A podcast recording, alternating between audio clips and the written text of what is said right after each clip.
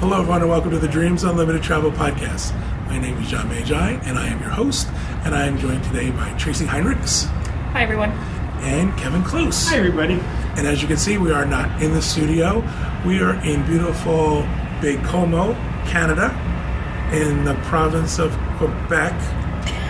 That right? Is that right? Yeah. In the country of Canada. In the That country of is Canada. I said. Canada. I didn't know if it was province or something else. No, it's province. Providence, not huh? Providence.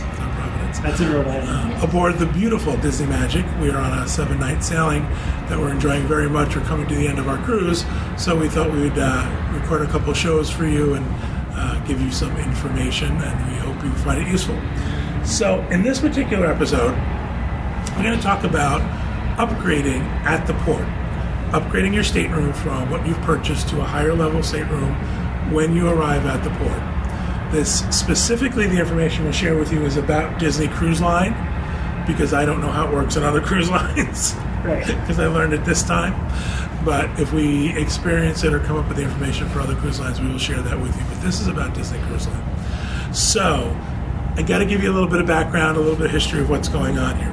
This particular sailing that we're on is an agent education program. So, Disney has invited travel agents on board to attend courses.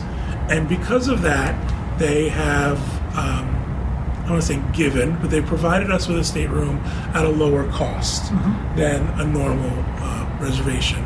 We were given in uh, a balcony stateroom, uh, outside stateroom about with a balcony, and for those of you who watch, Kevin and I are not really good about traveling in regular staterooms. No matter how much Tracy was hoping you were traveling in a regular stateroom.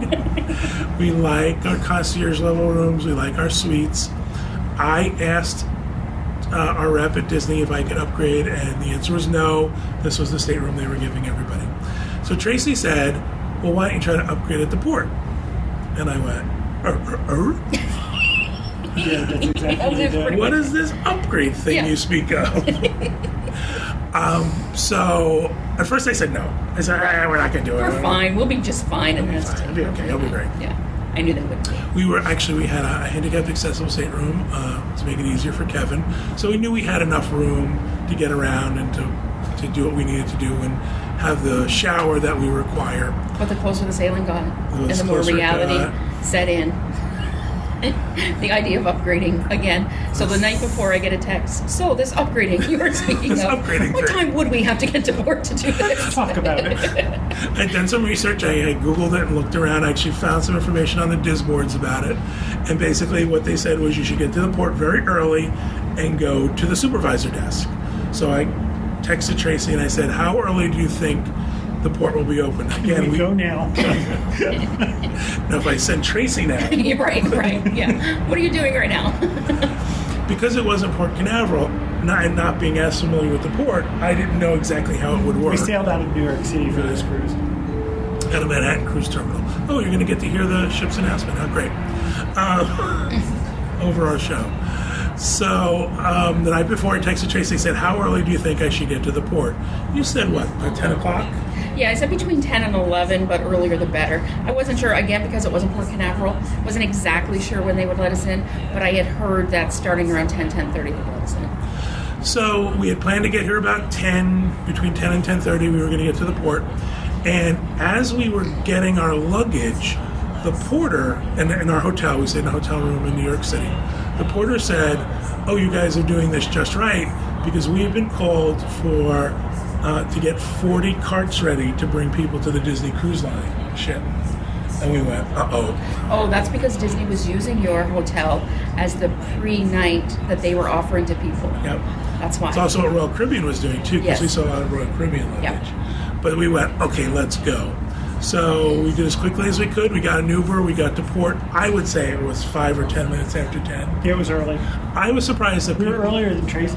We were early. we were earlier than JC. I was surprised that they actually like let us in. I thought we'd have to sit outside. People were already in and checking in at Yeah. ten o'clock. I was shocked. So we get there and uh, we go through the security, and I went ahead.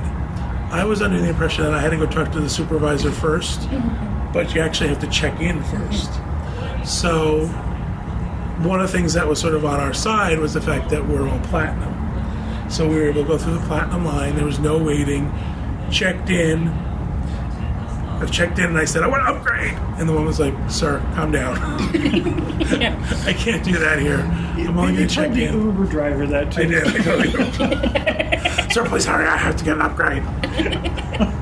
It's it's not for the weak at heart. It is not. It's not. It is not. It is such a stressful thing because you are competing with everybody else checking in for whatever upgrades may or may not be available. Now, in your case, you wanted suites, and Correct. before the cruise, we knew the two bedroom was available. Correct. Um, but there was only one. I had known from checking that there were some T's Right. and some V's, but there was that one two bedroom. And that's what we were actually looking for. So the woman's checking us in, and I'm hysterical. Hurry up, please hurry up, please hurry up. Because then we had to go and stand in another line where there was a supervisor. And that makes supervisor. them move faster. Right, it It does. does. And I'm totally stressed out at this point. So then we go stand in line for the supervisor, and there's about three or four other folks in front of us, and I'm sure we're not going to get an upgrade. The, the good thing was this sailing was not full. As a matter of fact, we learned that there's 75% Yeah. full. So that was on our side. I think if you're on a ship that's full or, or at, near at capacity, We've gone on cruises on Disney cruises where there's been a sign That says, no yeah. available upgrades Right. on this sailing. And it's very rare to have suites still available with Disney on sale day. You know, you, you can check leading up to it, um, but it's rare to see suites. And not to say they never do, but certainly not. Right. You know, one of the two bedrooms. Very rare to see one of those. So I get through the supervisor desk and I say to the woman, I got upgraded. and she says, Certainly, sir, I'd be happy to help you. I'm from Disney Cruise Line and I would love to. Sir! Stop using words. It was like the old days when you used to book Cinderella's Royal Table. It's like, don't ask me any questions. I don't want to say good morning. Just book it. Exactly. Just find it. Just find it for me. So um, they looked it up and it found it turned out that the two bedroom was not available. Okay. One of the one bedrooms were available, and actually a handicapped accessible one bedroom was available. Excellent. We decided we were going to take that. Um, and then from there, the process was fairly simple. I don't know what this magic formula is for pricing Not it. magic. It, there's just simply a chart. Right, but I don't know. I don't know ahead of time who decided that this was the appropriate pricing because it's like think- based on length of cruise and destination. Yeah, and- but I think by the time you get to port, it's nothing more than a chart. This is a stateroom you're in Right. down the left side, and so I believe the upgrade amounts they're never the same Right, for different right. cruises. I think it depends on availability, capacity on the cruise, what's available.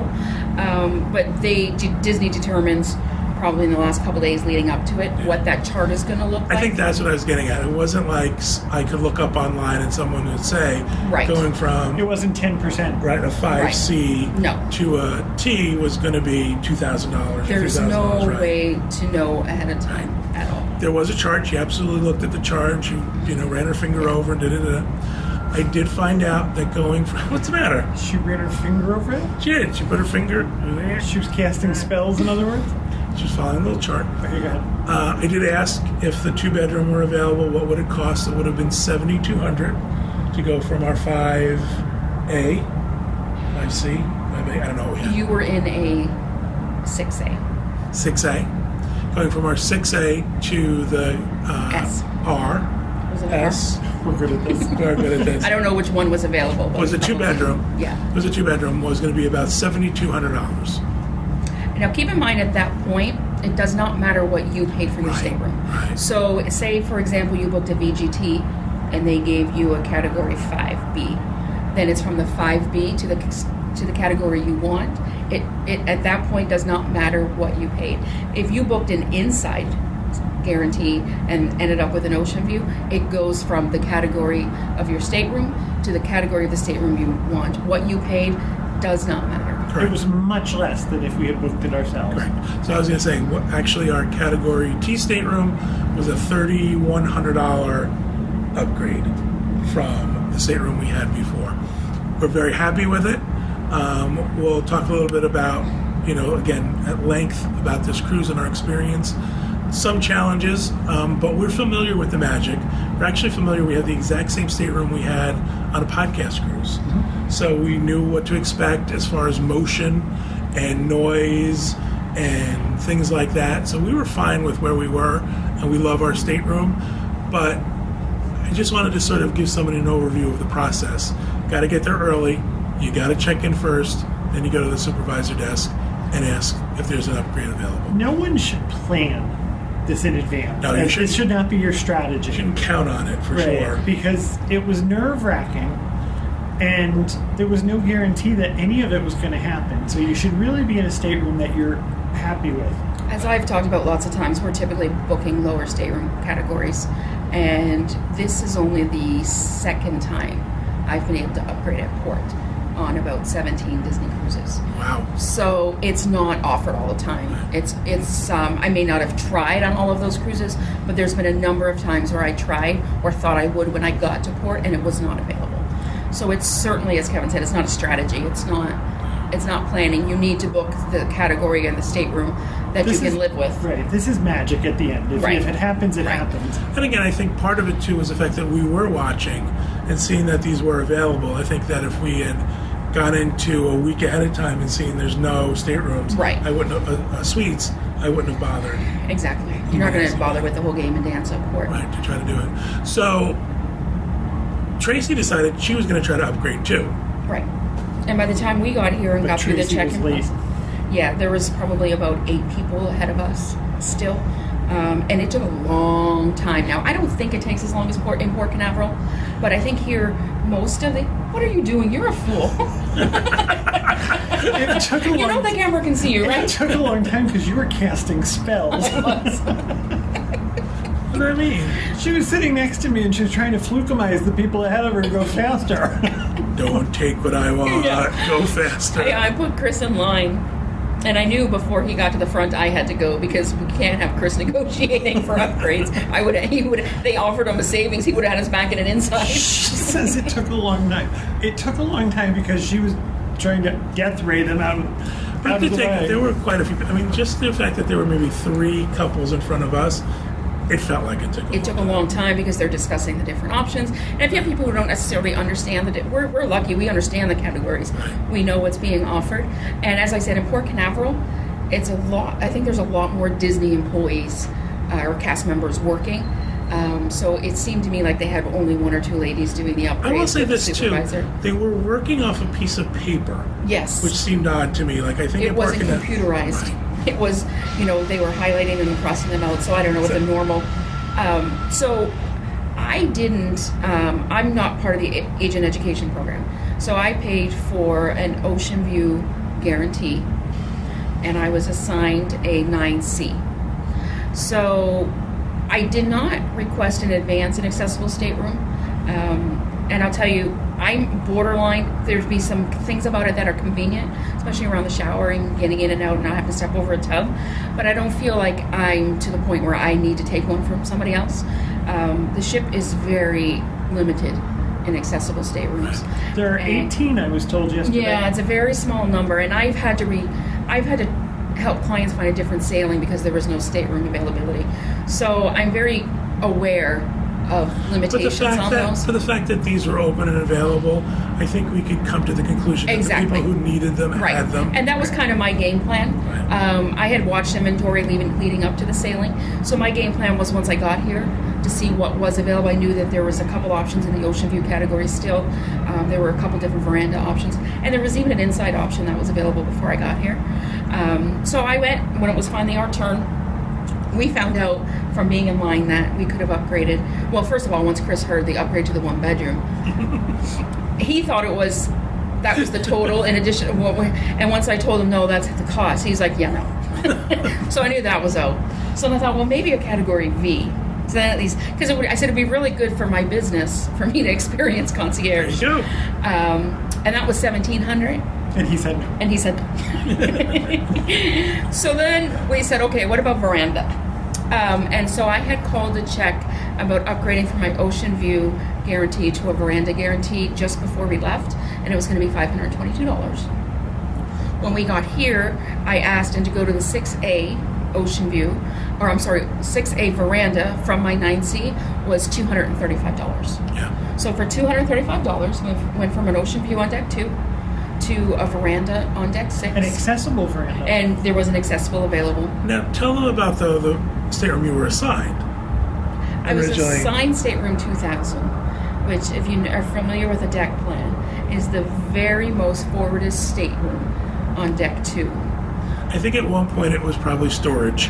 Yeah, and they it was. decided, oh, maybe we should make this a stateroom. It was a little less than ideal, but I actually have clients that sail in that general area of the ship, and they love it up there. So, I mean, to each Each their own. to each their own. But I thought I'm going to try to get an accessible, so I was able to get 6A. It was an accessible stateroom, You and for two hundred thirty-five dollars, I saved almost three hundred dollars. But I also was okay with being in stateroom two thousand, Right. and that's where we're talking about playing the game. If you're not, you need to do something about it in advance. the stateroom we were going to be in before again would have worked for us. I would have pouted like a child, but it would have worked for us. Right. I'm glad we got our upgrade. Again, please don't make this your um, plan Right. because I've ta- we've taken a lot of cruises and never been able to do this. So Can I talk a little bit about the accessible stateroom? Please do. So this is my first time in an accessible stateroom. So I have clients, I've had people before ask me for them because they want the extra floor space, they want the bigger stateroom. Oh well, you know, it would just be convenient. You know, there's some things that are inconvenient about this. I'm, I was surprised at the lack of storage in the stateroom. There are no drawers. Um, there are tiny little, very shallow drawers that are normally on the on the desk, right? So like where you would, I would normally store like papers or my makeup Right. or stuff in there. Um, there's those, and you know my stuff doesn't fit in there, Right, so exactly. it's not a useless drawer. Um, packing cubes. Right, exactly. So there's a couple shelves in the closet, but even some of the closets on the cruise line, they have drawers in the closet. Right. This does not. Um, all the storage that's around a, in a typical stateroom in the bathroom, this has none of that. Um, so we were shocked to have this huge floor space, but really no Place to put anything. place to put anything. So we have a typical closet, so we were able to hang. Um, so it was a challenge finding a spot for everything. Another thing to note was it is a big open space, but there's no privacy curtain. So for some families, and that's one of the benefits to us when we were in uh, Disney Cruise Line stateroom, was the privacy curtain between where maybe Ben would sleep and Right. where we would sleep. That's not there. Um, we also have this very big stateroom, but there's still a very teeny little, TV. Right. So the, where the TV is to where you watch, it's like I think I can't tell who that is. Right. so uh, there were some things, and also because it's accessible, we found out we thought our door was broke because we couldn't use the inside security lock when we were inside the stateroom, and that's just a feature of accessible staterooms. They that's not activated so that somebody wouldn't be in the stateroom with that locked and have trouble. And no one can get to them. Right. For sure. Um, the other thing is you swipe your key to get in on the wall, so the door opens on its own. It's nice and wide, and it opens long enough for somebody to get through in a wheelchair. But if you don't need a wheelchair, you'll be in the room waiting a good maybe it feels like sometimes ten minutes. It's like, okay, I need to gonna close? change. I need to go to the washroom, but you're just waiting for the door, and there's no making it close. And I don't just know have if- to wait it out. I don't know if you find this on yours. Ours, we actually have to push close. Like it, the, it will swing back, but it won't latch. It won't click. So I have to walk back and actually latch it. So, um, on the Magic and the Wonder, most of the handicapped accessible staterooms are on the back of the ship, Right. and th- I'm, there is a lot of motion There on the a back. lot of motion back here. Is what it is. We're used to it. We don't mind it. Yeah. But if you think, oh, I'm going to take one of these rooms because there's more space, you might find out that you're uncomfortable. We right now are on our balcony in our stateroom. And Really? This is, no, what I'm, I'm telling the folks who aren't here with us. I thought you just had a revelation. See, that they're- What? they can see that we're on our balcony. Well, they can see that we're on a balcony. I mean, they knew it We wasn't are- mine. we're on a balcony. It's our balcony. And it takes up almost the whole half of the back of the ship. Right. You can't go any further. My That's we water have back a there. we have a massive uh, balcony as well, very similar in size to this one. Um, but there's a lot of, and I, I know I've talked to clients about this who've asked me about the back of the ship. Um, if you think on the new ships, the Dream and Fantasy, a lot of people ask for the Category 5Es at the back of the ship. They have those extended verandas. There's a lot of vibration back lot of here. vibration. We've had a little bit of rough.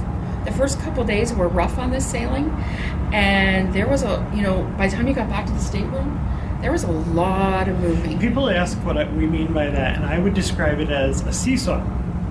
you think of the center of the ship as the center of the seesaw. The front and the back move the Yeah. most. Just like we, when I was a kid, they were called teeter totters, but a seesaw. So the front and the back of the ship go up and down more than the center of the ship. That's why we tell people who are uh, motion sensitive to book high and center.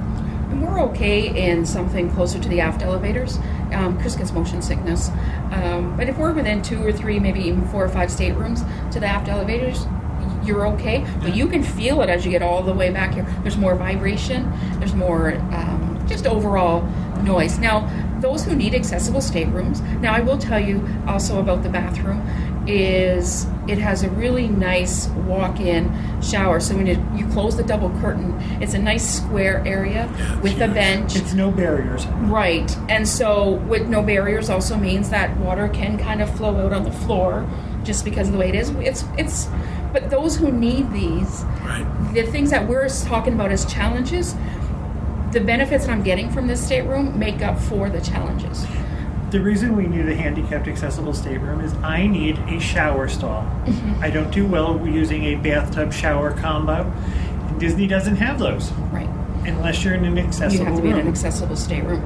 So, I mean, there's some challenges, but you know, for those who need them, um, you know, just don't think, oh, it's not all about extra floor space. When we walked in, we thought, oh my God, this is a suite. I texted John and was joking. I think I'm in a Canadian suite uh, because it was so big. But then when we went to kind of start putting stuff away and trying to, and you learn the quirks, and then what happened was the door stayed open. We came in our stateroom, the door stays open, so we're kind of getting organized, and two women came walking into our stateroom, and we're like. Hello? And they thought it was a hallway because the door was open. So we just started having to stand at the door until it closes. Pushing that door closed, for sure. Back to the upgrades. I think they though. came in our room too. I think they lied to you. Yeah, back to the upgrades. You know, if they're available, they can be a good deal, um, but don't count on it. Like, don't. You know, Don't we, make this your strategy. we Book talk the about room it with right, and we talk about it with uh, Disney World too.